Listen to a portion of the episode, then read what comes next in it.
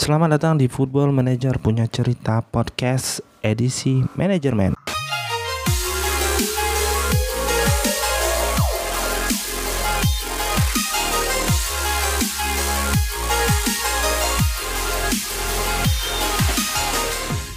Selamat datang di episode terbaru dari Football Manager punya cerita podcast. Bagi yang baru dengerin, podcast ini adalah salah satu kanal dari blognya FM Lovers. Jadi bisa kalian temukan di www.artupoke.com atau biasa dikenal dengan blognya FM Lovers.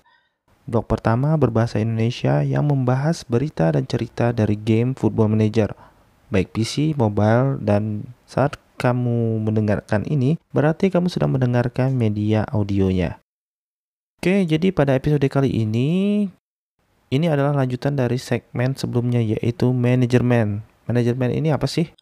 Manajemen ini adalah salah satu episode khusus yang akan membicarakan profil dari pelatih atau manajer sepak bola di dunia nyata.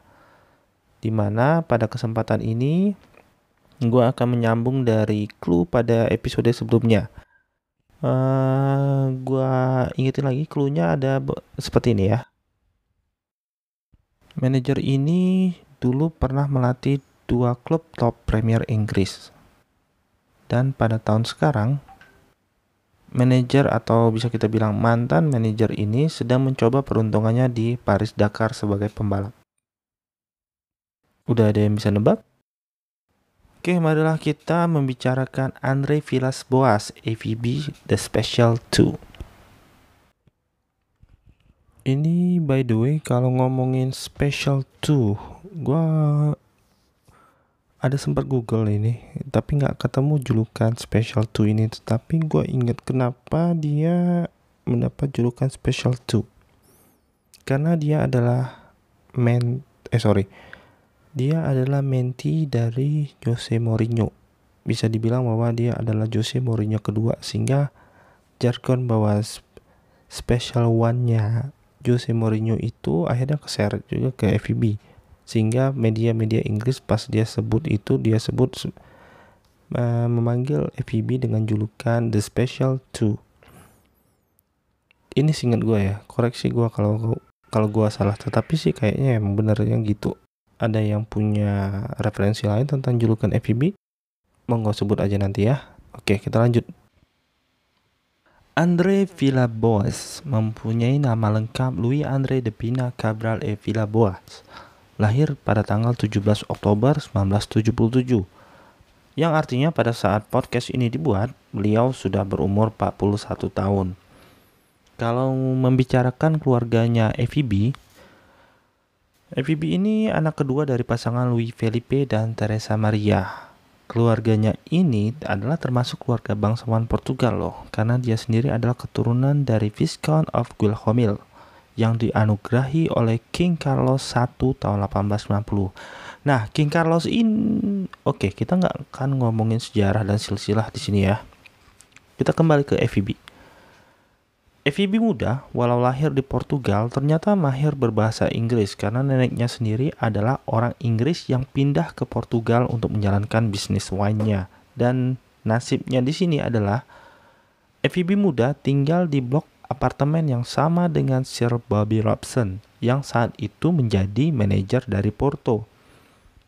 Sir Bobby Robson dan FIB muda menjadi teman baik karena sering bertukar pikiran mengenai sepak bola. Sehingga bisa dibilang inilah masa dimulainya hubungan mentor dan mentinya antara Sir Bobby Robson dan Andre Villaboas. Sir Bobby Robson yang kagum dengan tingkat intelektualitas dari FIB muda mengajaknya untuk bergabung dengannya di Porto. FIB muda dimasukkan ke Observation Department. Bagi yang pengen tahu Observation Department itu apa, jika kalian memainkan FM terbaru dan menemukan posisi staff sebagai data analis, nah kerjaan dari FIB muda saat itu kurang lebih sama seperti data analis yang dimaksud di game ini. Jadi tugasnya menyediakan data, dia memantau semua pergerakan pemain baik di latihan maupun di match. Yang data-data ini akan dia olah untuk diberikan kepada manajer sebagai masukan untuk taktik ataupun menu trainingnya. Oke lanjut, kekaguman Sir Bobby Robson sebenarnya tidak berhenti begitu saja. Setelah beberapa lama di Porto, Sir Bobby Robson mendorong FIB muda untuk mengambil lisensi kepelatihan FA Inggris, di mana FIB muda sukses mendapatkan lisensi C pada umur 17 tahun, lisensi B pada umur 18 tahun, lanjut lagi lisensi A pada umur 19 tahun. Dan FIB muda pun mendapat UEFA Pro License pada umur 20 tahun. Rap rap rap. Wah jadi kerjaannya ini tiap tahun dia ngambil lisensi. Setelah dia mendapat UEFA Pro License akhirnya dia menjadi assistant manager dari Jose Mourinho di Porto. Nah, saat Jose Mourinho pindah ke Chelsea dan Inter, dia juga ikut karena hasil kerjanya disukai oleh Jose Mourinho. Sampai beberapa surat kabar menyebut FIB sebagai telinga dan mata dari Jose Mourinho. Karena berkat analisa dan data-data yang diberikannya itulah Jose Mourinho mampu meracik taktik untuk lawan maupun untuk porsi latihan pemainnya sendiri. Bicara karir FIB, saat ini dia sudah menangani 6 klub dan tahukah kamu kalau FIB adalah pemegang rekor dunia untuk transfer manajer termahal sampai saat ini? Rekor itu didapatnya saat dia transfer ke Chelsea saat dia masih menjadi manajer Porto. Nilai transfernya adalah 15 juta euro pada tahun 2011. Ya, di bagian ini dia mengalahkan mantan bosnya Jose Mourinho karena Jose Mourinho berada di peringkat kedua dengan nilai 8 juta euro saat dia pindah dari Inter ke Real Madrid. Kejeniusan FIB dalam melatih cukup menarik, di mana FIB pertama kali melatih klub Akademika Klub ini adalah klub peserta dari Liga Portugal, di mana klub perdananya ini adalah klub yang menjadi pelabuhan pertamanya saat dia mencoba lepas dari Jose Mourinho untuk mencoba berkarir menjadi manajer. Di klub akademika ini, dia masuk bulan Oktober 2009, di mana dia mampu menyulap klub yang sebelumnya kandidat degradasi menjadi lolos dengan 10 poin di atas jurang degradasi. Tidak hanya itu, dia merubah klub ini menjadi gaya menyerang dan atraktif. Ditambah klub ini menjadi semifinalis Piala Liga Portugal. Performanya di musim pertama ini membuat semua media menggadang-gadangkannya menjadi mengisi posisi manajer di klub Sporting dan Porto yang saat itu sedang kosong.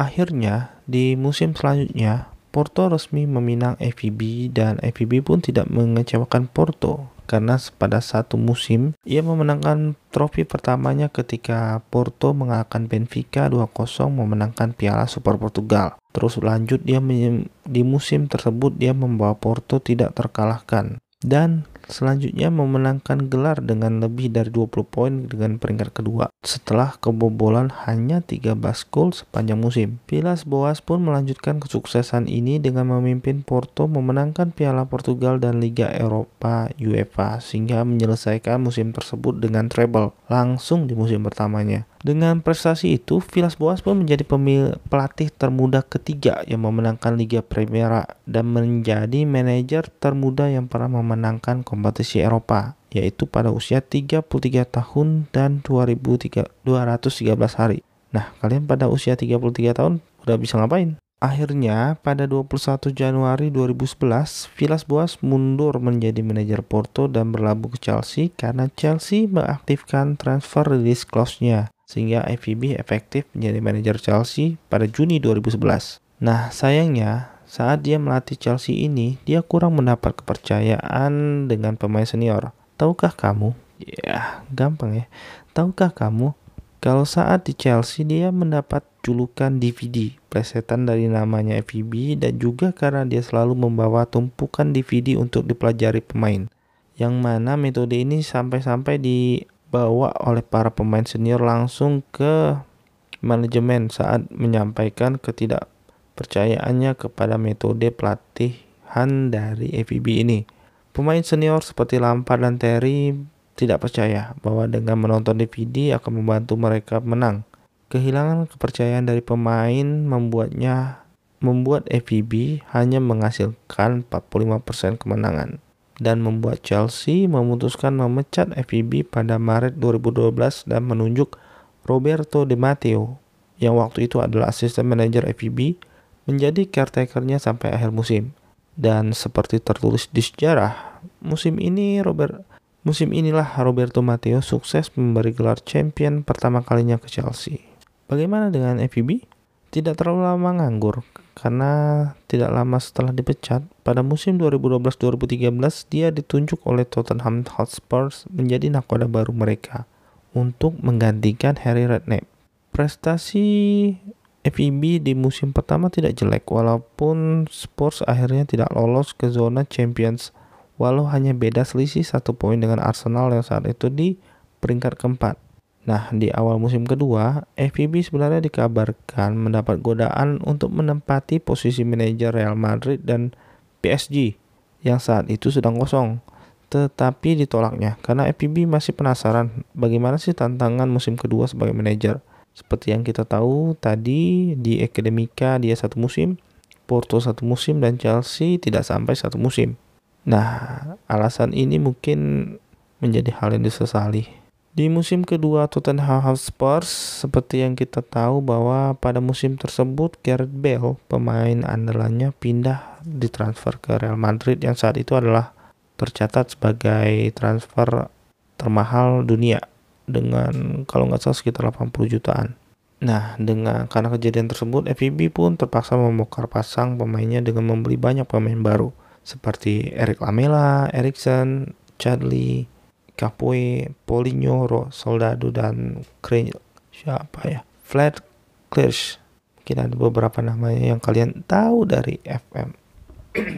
Mungkin karena waktu adaptasi yang kurang untuk menyelaraskan taktik dan tim, Tottenham Hotspur mengalami kekalahan besar seperti kalah tandang 6-0 dengan Manchester City dan 0-5 di kandang melawan Liverpool. Kekalahan ini membuat Tottenham Hotspur terlempar dari persaingan empat besar dan hal inilah menjadi yang highlight dari chairman Daniel Levy kalau nggak salah namanya menjadi kan FVB diputus kontrak Walaupun Villas Boas meninggalkan klub dengan catatan sebagai manajer Premier League era, ia memiliki persentase kemenangan liga paling tinggi saat itu. Karir FIB berlanjut ke Zenit Saint Petersburg pada tanggal 18 Maret 2014. Dia menandatangani di kontrak 2 tahun dengan Zenit Saint Petersburg, menggantikan Luciano Spalletti. Nah, di Zenit Saint Petersburg ini walaupun di karirnya di dua klub top Inggris tidak begitu baik, di Zenit dia bisa dibilang menjadi raja di mana dia kembali menemukan tangan midasnya untuk menyulap Zenit Saint Petersburg dengan beberapa prestasi. Seperti memenangkan titel liga kelima dari sepanjang sejarah dari Zenit Saint Petersburg dan membawa Zenit Saint Petersburg ke zona Liga Champion tentu saja. Nah, pada ta pada musim keduanya sebenarnya dia diberi perpanjang kontrak tetapi saat itu dia menolaknya dengan alasan bahwa dia ingin kembali ke Portugal karena alasan keluarga. Di musim terakhirnya di Rusia tersebut, uh, Zenit yang waktu itu di Liga Champion tereliminasi ke pada grup 16 besar oleh Benfica dan pada saat itu juga Zenit memenangkan Russian Cup di final di Kazan dan itulah menjadi achievement terakhir dari FIB di tanah Rusia. Nah, kalau misalnya tadi alasan keluarga sebenarnya pada 4 November 2016, Villas Boas pindah ke Shanghai SIPG menggantikan Sven Goran Eriksson untuk mencoba melatih di sebuah klub Liga Cina. Tidak begitu banyak yang bisa diceritakan di klub Liga Cina ini karena FIB sendiri hanya melatih selama kurang lebih satu tahun karena dia menolak untuk memperpanjang kontraknya. Nah, ini 2017 dia berhenti melatih sepak bola. Ke mana? Ini ada berita bahwa pada tanggal 29 November 2017, FIB akan mencoba berkompetisi ikut dalam lomba 2018 Paris Dakar di mana dia akan men dia akan mencoba mengendalikan Toyota Hilux di rally Paris Dakar tetapi waktu itu dia uh, mengundurkan diri dari rally karena menabrak sebuah pasir Dan pada tahun 2018 bulan Maret dia mencoba kembali berpartisipasi kepada sebuah kompetisi off-road rally yaitu The Baha Titi, Baha Titi Dubinhai mencoba mengendarai mobil Maverick X3. Itu adalah salah satu berita yang mungkin aneh menurut kita ya. Kalau menurut gua pribadi mungkin saja FPV sudah apa ya mencoba mengalami rehat dari dunia sepak bola karena mungkin dari Liga Inggris ke Rusia terus ke tiba-tiba ke Liga Cina walau umurnya masih 41 tahun yang kalau kita bisa bilang sih sebenarnya masih tergolong muda untuk sebagai pelatih sebuah klub sepak bola. But well, kita coba saja mungkinkah ada nanti ada isu-isu lain entah dia akan kembali melatih dunia sepak bola kita tidak tahu kan Oke, terima kasih sudah mendengarkan episode kali ini. Jadi kemarin gua sudah ngomongin oleh dan pada episode ini gua sudah mengomongkan profil dari Andre Villas Boas. FEB. Kira-kira enaknya kita ngomongin siapa ya pada episode selanjutnya?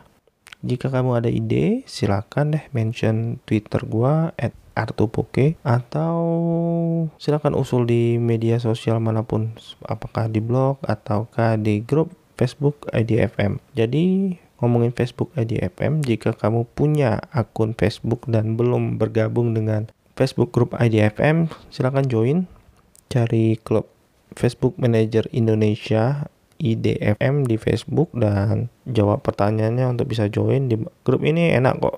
Karena anggotanya sudah banyak kurang lebih 18 ribuan. Di sini tempat kita sharing dan kalau misalnya kamu juga ada pengen yang di sharing tentang football manager silahkan gabung ke Facebook grup ini. Oke itu saja. Sampai jumpa di episode selanjutnya. Ciao